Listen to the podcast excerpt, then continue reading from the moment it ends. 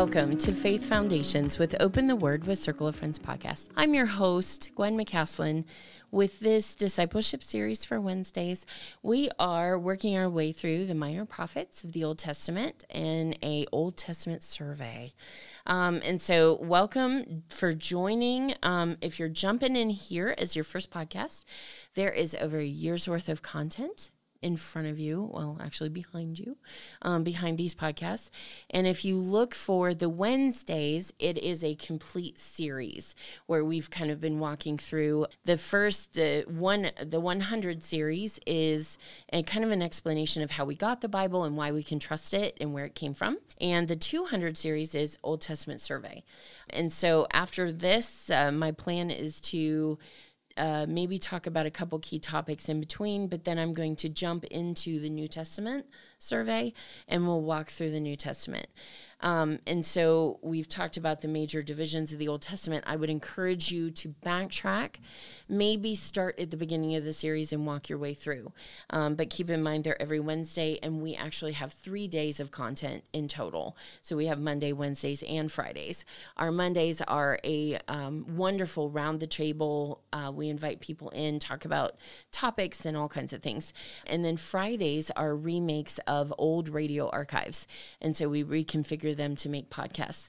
Um, and so it's kind of nice. You'll hear people from way back in the day and some not so uh, old, but along the way. Um, and so we kind of try to do a good variety of those. And so if you've been a faithful listener for a while, you might hear some episodes that maybe you missed, but some that maybe, oh, yeah, I heard this. I heard this once. Um, and so it just kind of created a library here for you guys, if you will. Um, all right, so that said, let's jump into the book of Amos. We do know a little bit more about Amos, but let's get our who, what, when, where, and uh, the why written in. So, and again, like I like to do with this, in somewhere in near uh, the beginning of the book of Amos, you can write down your who. Uh, the who of this is the the person of Amos. He is called to be a prophet. And one of the things we know about him comes out of verse one. Sometimes we get some background on the uh, one that God calls to be a prophet, the message that he gives them. Uh, and sometimes we don't get a lot of details. Sometimes we get a time frame based on who was king at the time, and sometimes we don't. In the book of Amos, uh, we know that he was among the sheep herders from an area called Tekoa. Um, and so that would have been a very specific area. And to learn more about the context, what do we do? Well, we would look up and see if there's any biblical significance to the area of Tekoa. Well, one of the things that we find with Tekoa is that it's known for guess what? Sheep herders. just like this says. We also know that it's kind of roughly um, within six to nine miles of Bethlehem, Jerusalem area, which Bethlehem was in the area that was known for sheep and specifically for the Passover lamb. That's something that this past Christmas season I um, listened to some podcasts from uh, the Pod for Israel, and they were talking about the Passover lamb coming from that area, um, and the the extra care that was taken to raise a Passover lamb. Because remember, that Passover lamb had to be blemish blemish free, no broken bones. It there were just all kinds of things that were very specific to that lamb. No spot, no blemish, no anything. Um, and if you if if the whole no broken bones thing should come to mind because Jesus on the cross did not have his legs broken. Uh, so that it could be said that he did not not a hair not a bone of him was broken. Um, and it's part because he becomes the passover lamb for us. Uh, he becomes that sacrifice that pays for our sins. Okay so um, basically tekoa we looked up a, a couple of things on tekoa. There's basically it's known for sheep. It's kind of a wilderness area, that kind of thing. Um, and so this would have given you the idea of where he's coming from. Now, we know he's a shepherd, which would tell you that there probably wasn't a whole lot of education. You know, it, it's not like he was a rabbi or, you know, uh, trained as a priest or anything like that. Um, and so this is kind of your average Joe. He's kind of like the plumber. um, and so very much a blue collar type job uh, for the nation of Israel. They wouldn't have been people that many would want to socialize around. They kind of hung out in the the bush and and just kind of in the countryside quite a bit. And so when they came to town, they'd smell and they'd usually have sheep with them and, um, you know, that kind of a thing. So not your most popular person in town, so to speak. Um, so basically, Amos is an average Joe until the word of the Lord comes to him. And so the words of Amos, who was among the sheep herders from Tekoa, which he envisioned the visions concerning Israel in the day of Uzziah, the king of Judah, and in the days of Jeroboam, the son of Joash, the king of Israel. Um, and so we've got what? The divided kingdom. We have the northern king and the southern king listed two years before the earthquake. And so we have a very specific time frame uh, for this day and age. So, in other words, when people would open the scroll of Amos, they would know exactly where he was from, what he did for a living, and who was king in both the north and the southern kingdoms. And also, we have a very important um, earthquake that happens. So we would have had a very key feature to be able to tie to for the people of that day. They would have known, oh, well, that was in BC, blah, blah, blah. You know, they would have known the day and the time of that um, very specifically. So for us, let's let's talk time. Um, and so they would have known that this would have been somewhere between 760 bc and 753 bc and so just to give you kind of that uh, comparison um, at about 590 is when israel is destroyed. So this is about 100 150 years before uh, Israel's destroyed, the walls are destroyed, the temple's destroyed, all of that. And the people are exiled for that 70 years. Okay. So we're pre that. Okay. Now, the thing that's interesting about the book of Amos is that um, there's judgment about the surrounding neighbors that are focused on here. We haven't seen that up to this point, and we're not going to see that a whole lot after this. Um, and so there very much is a uh, almost like a stanza repeat with a different uh, city or country, um, a nation surrounding Israel. Um, and, and so it's almost reads as a rhythm or a poem. And so the same thing is repeated almost word for word, and then uh, the, the nation is changed out. Okay, so we're going to start and just kind of walk our way through these. So, uh, this kind of repetition starts in verse 3. Uh, you can highlight verse 6, verse 9. And so you can almost feel it like every three verses, right? Um, and then in 11, we get another one. Um, and then uh, verse thir- 13 is Ammon. Uh, so let's go ahead and start. We um, the first country is Damascus, and so it would be really awesome when you're going through this to kind of make lists. So put the country at the top, and then what are some of the things that are listed for each specific one.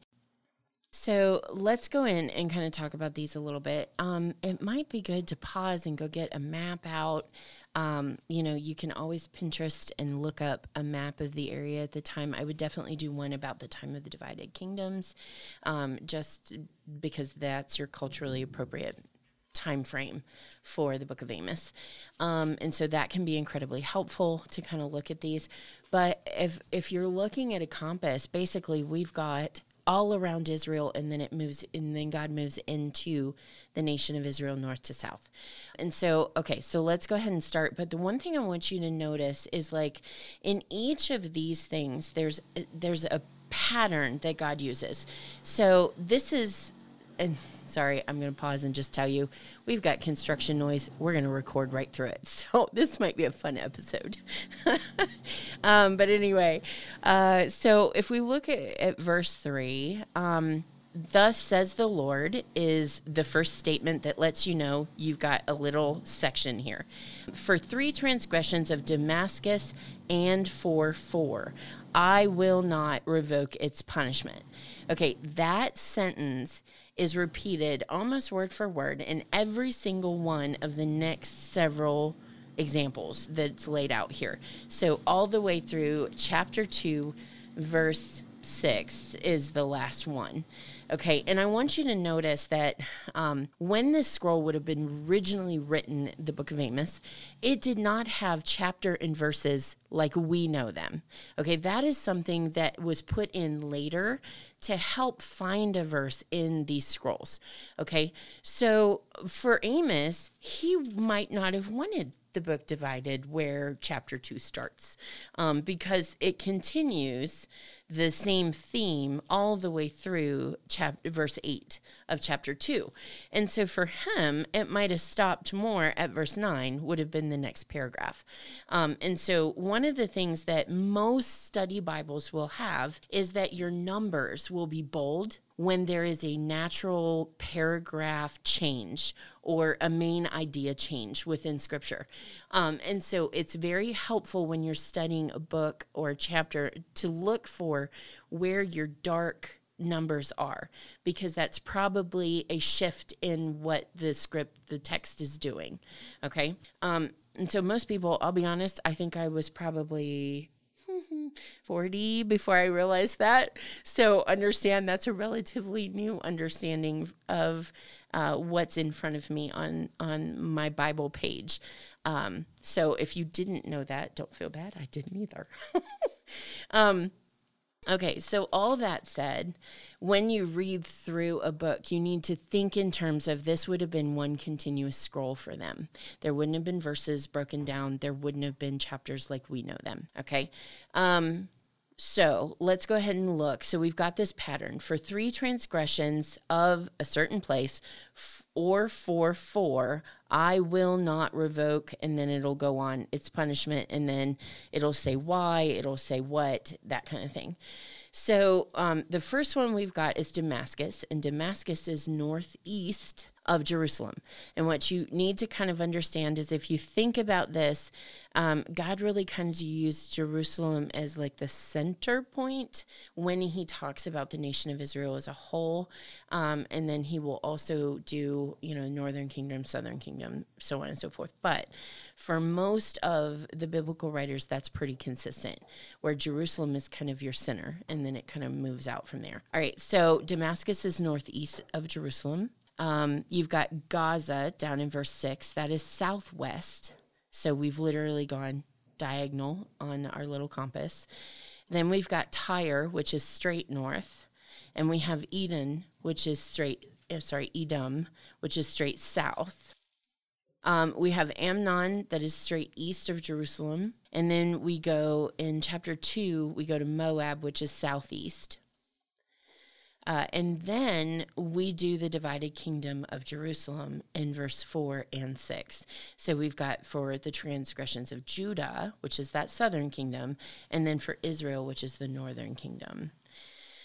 Okay, so that takes us pretty much all the way through um, chapter 1 and chapter 2 with a very clear uh, structure um, and so it's important to kind of notice those. And then what you get for the rest of chapter three is you get the mention of the Amorites, and then you've got the Nazarites who would have been people groups in the area, but maybe didn't have like a specific town. They would have maybe been more nomadic in their, um, in kind of their structure and setup. Okay. Chapter three starts out with uh, all of the tribes of Israel kind of lumped together as a whole and how they're guilty. Okay, so does, does this make sense? Um, kind of how we're doing it, I hope. Um, let's back out a little bit and let's talk about outlines because uh, what we got here is I would almost say chapter one and chapter two are the neighbors being punished, um, and then focusing in on Israel being punished as well. So um, you can put down for chapter one and for part of chapter two, neighbors punished. Um, and then for two through eight, Israel's destruction, kind of explained and explored. And then chapter nine, just like the setup in most of these prophetic books, there is future hope. There's some kind of glimmer of hope that the people are left with. Um, and I really want you to see that as God's love and His mercy. The Old Testament is full of mercy moments where God almost holds up a mirror and says, This is where you're falling short. This is where you've fallen away. This is where you are adulterous with me. Um, come back, purify, um, bring yourself back into alignment. And then this uh, warning for the punishment that will come, and then the hope that will sit, um, even though they will have to go through the punishment. So it's kind of beautiful how you will see that theme all the way through the prophets. Um, and I think, you know, growing up, I remember people talking about the Old Testament like God is cold and he's harsh and um, he's just really just sticks it to his people and uh, to the surrounding nations. And, you know, there's not a, lo- he's not a loving God in the Old Testament. I have come to understand that that was probably one of the biggest misrepresentations of God that was given to me from my growing up years. Um, so I've come to read the Old Testament, seeing over and over and over how many times God begs people to come back into a covenant relationship with Him, where He begs them to put aside their adultery or um, their sin or their rebellion and come back to Him and worship with a free heart. Uh, and blessings promised. And um, every single one of the times where God says, come back because something bad's going to happen, is a moment of mercy we, that you're offered. Um, and so, all through the Old Testament, we see people literally uh, digging their way in defiance through those mercy moments, going, God, I will not, I do not want, I'm not doing it. And so you see God fulfilling his promise with the punishment. And then all of a sudden, the people are broken, they repent, and they come back. Um, kind of sounds like the book of Judges uh, and that pattern that was seen within the people, with every single judge being the one to kind of bring them back into fellowship with the Lord. Okay, so um, that kind of brings us through Amos. Let me make sure I didn't miss anything. Oh, we didn't do our key verse. Okay, our key verse is Amos 5, verse 14. Um, and it says, Seek good, not evil, that you may live. Then the Lord God Almighty will be with you, just as you say he is. Um, okay, so with this one, did we cover the why? I don't think we did. So I'm going to say the why too. To accuse and judge Israel for injustice and a lack of mercy. Um, and so that one's a little bit different. But to get um, some of those, the who, what, when, where, and why, I do go with Rose Publishing's book, uh, The uh, Bible Charts, Maps, and Timelines. Because I like most of the time, I agree with them on how they divide up the chapters and so on and so forth. And so understand with the rest of this book, um, from chapters three through eight, we have Israel's destruction promised. And there's a lot of cool things in here. Okay. Um, so just to kind of, I guess, highlight a couple of things at this point, and I'm going to leave quite a bit for you guys to just dive in and explore because I don't want this to be exhaustive. I want this to be a teaser um, because the heart of this is always to inspire you guys to go sit in scripture, to, you know, really just sit in those books and plop yourself in the middle of the context of what's going on, those kinds of things. So, um, but the one thing I'm going to add for, uh, for chapter five, um, basically, one of the biggest things God has against the nation of Israel is that they've forsaken the character and the holiness of God. Um, and so, as you go through that chapter, you can kind of see that um, in its themes. Um, chapter six, uh, it starts out with kind of this woe, this kind of poem. Um, and sometimes in a study scripture, you can kind of see that they'll change the format of the text a little bit to let you know that this would have either been a poem or a song or something along those lines. Um, because those are be sections that are written a little different. And so uh, basically, with uh, with that one, you know, they're going to talk about uh, different things. But in chapter 6, uh, verse 2, the places that are listed there are actually huge city centers. And so Uh, there's kind of a comparison going on. This is the fun stuff that when you look up some of these places, you'll find out things like that. That if you just kind of peruse through, they're just names of places. And so they don't have any significance to you. Um, and so, but for the audience that would have received Amos's message from the Lord and would have been reading the scroll, they would have understood these places, these towns, things that would have happened in these places. And so, just like we talked about at the beginning, to know that he was a sheep herder from Tekoa would have meant something. They would have known some of the historical stuff that happened in Tekoa, who came from Tekoa, so some of those kind of places. And so, it doesn't necessarily give you maybe a different insight into the book of Amos, but it gives you what the Hebrew brains would have been thinking when they hear that he was from Tekoa, or, you know, when places like Hamath the Great or Gath of the Philistines would have been mentioned. Um, they would have had a very specific context for that. And this is where, if we're going to be faithful to the word, you look up those places and you really kind of try to capture the mindset of the audience who would have been reading and listening to this. Um, okay, so down in chapter 6, verse 7, you have some consequences that are kind of falling in place. Um, and I, verse 8 is just beautiful to me. The Lord God has sworn by himself and that he is the standard on which he's swearing, the one who changes not, the one who is always existent, the Alpha and the Omega. The God of hosts has declared I love loathe the arrogance of Jacob and detest his citadels. Therefore, I will deliver up the city and all its contents. Um, and so you have this major, major moment of emphasis. When you see stuff like that, stop and just sit in the wording, sit in the significance of that, and realize that you know, this is God saying, swearing by himself that he hates, loathes the arrogance of Jacob. You know, and then maybe ask the Lord, Lord, do I have arrogance I need to get rid of? You know, something like that would be how you sit in a moment in one of these Old Testament passages where you're asking the Lord, do I have the sins that you're that you're discussing here? Are they a part of my world and my life? And what do I need to do with them? In some places, the Lord's straight up telling us what to do with them. If you go back to chapter 5, verse 14, seek good and not evil that you may live. That's our theme verse for this for this section. Um, okay, so how many of us are seeking out things that we know are evil? And just what we watch in television. You know, I mean, that would be ways of just sitting and going, Lord, are there areas where I am seeking out things that are evil, or am I seeking out things that I know are good and favorable and right? Um, in your eyes. Um, and so just making that choice that if I'm going to walk with the Lord, I'm going to walk stubbornly, heart set, determined with the heart of Daniel, um, where Daniel determined that he was going to walk faithful to the covenant of the Lord. That would be some examples of just ways to use some of these more obscure, smaller, uh, prophetic books that can be hard to connect with um, and hard to really glean out of. So that would be my encouragement for you.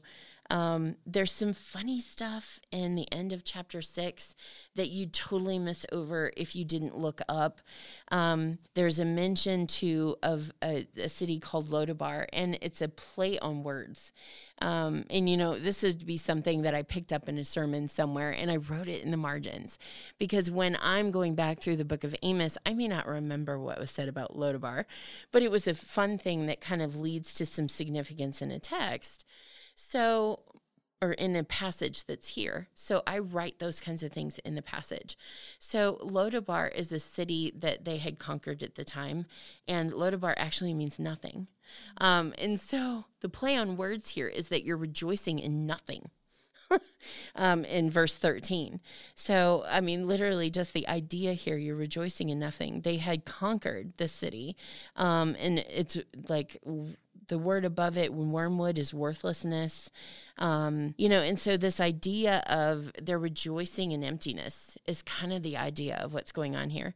Um, and so you know to really dive into a passage sometimes looking at those words can really open an understanding that the audience would have naturally had Um, and so, any case, I am going to leave you guys there. That's just some bits and fun pieces.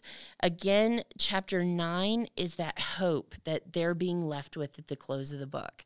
Um, and this is about 100, 150 years before that 70 year exile into Babylon. Um, and so, this would have been one of the scrolls that would have been taken with the Hebrew people when they were pulled over to Babylon. So this would have been one of the scrolls that Daniel was reading and studying, Shadrach, Meshach, and Abednego. And so the wisdom from these books would have been some of the foundation pieces that when you see the wise men in the biblical story, it would have come from that area of Babylon. And so you need to understand the Old Testament beautifully comes together just like that. So, how did those wise men know about that star and know about the things that were happening in the heavens? Because the Old Testament scrolls were taken in the exile back to Babylon. All right, thanks for joining me. That's what I got for today. And next time we will start the book of Obadiah.